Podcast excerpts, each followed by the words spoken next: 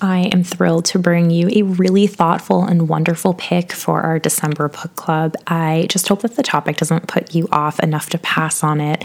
It's a fictional story centering around a death doula, her work, and her personal life. It was poignant, it was truly inspiring, and I am excited to talk about the novel with you.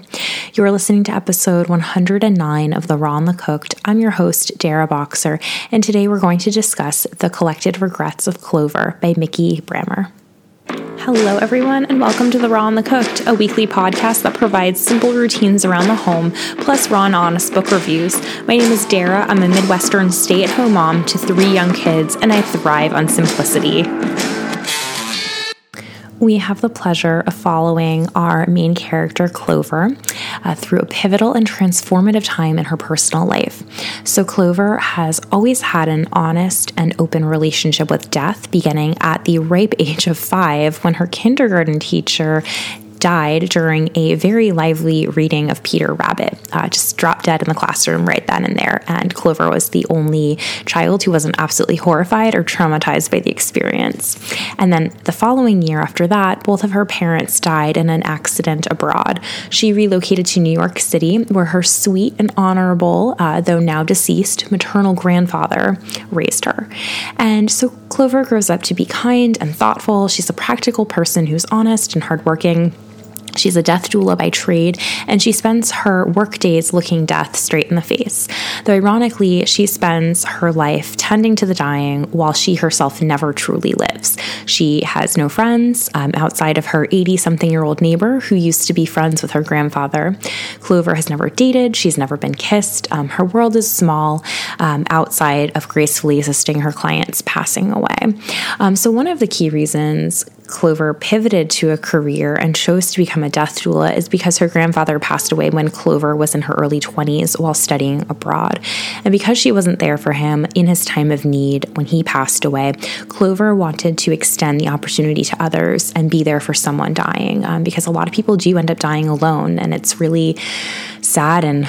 Um, I don't know, it's just hard. You know, there's something really beautiful and special about having the opportunity to take someone through their journey and prepare them for the next step. Um, then that's that's what a death doula does. Um, they talk about regrets, getting things in order before dying, or really just be there to listen to them. Um, you'd be surprised how many people just don't have that. Um, death is very uncomfortable most people do not like talking about it um, especially even even people who are in the situation where like let's say their parent or their sibling is in a position where they're dying literally like right then and there and they just don't want to face that reality. So yeah um, there's something really beautiful about the, the profession of a death of a death doula. So anyway, so over the years of assisting clients uh, pass away, Clover has written down their final words. Um, they're collected in three separate notebooks: um, people's confessions, uh, people's advice, and people's regrets. And she does her best to honor what she learns from each of her clients, whether it be studying a new language or buying a new perfume or volunteering at an animal shelter, whatever that person's last words were to her. She kind of takes it seriously seriously and like honors them in some way. Anyway, Clover's most recent client um, arrives at a very pivotal time in Clover's life. Her world is really about to open up in ways she never thought possible, especially when a new tenant moves into her building um, and befriends her.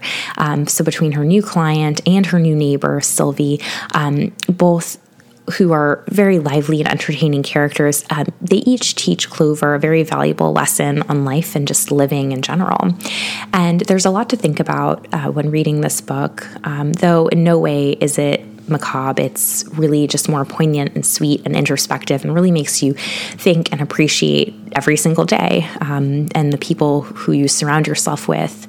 And I just I want to leave you with one final question. Um, if you were to die today, what would be your biggest regret, right? So I think that's sort of like the big main takeaway of the book.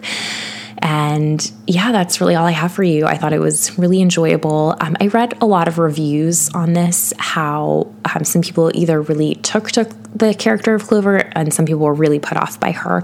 Um, so I think it really, your position on the book will really sway depending on how you felt about our main narrator, Clover. Um, I personally thought she was just a really sweet and um, gentle old soul. Um, I really enjoyed her as a person. Um, but I also read a lot of reviews where people just like couldn't stand her, thought she was like very closed off and um, a little harsh at times. I guess maybe judgmental would be the best way to describe it. So, um, if if you do happen to jive with our main character and you're not afraid of death, um, but you know, even if you are afraid of death, I think this is a really good book for you to just sort of like take that first step. Um, you know, death is something that we all have to face, um, and I think what's really interesting about life is that we don't know when our time is up. And so yeah i just it really does make you think um, i just yeah there's something really um, remarkable and magical and very profound about just not knowing if today is going to be your last day. Um, so, yeah, that's kind of all I have for you. Just a really sweet, great book. Um, I hope you enjoy, and I hope you're enjoying the quiet of the week in between Christmas and New Year's and just all of the magic that comes with that. Because, again, aren't we so lucky that we get to live through another Christmas? Okay, my friends, Happy New Year, Merry Christmas, and I'll see you back here next week.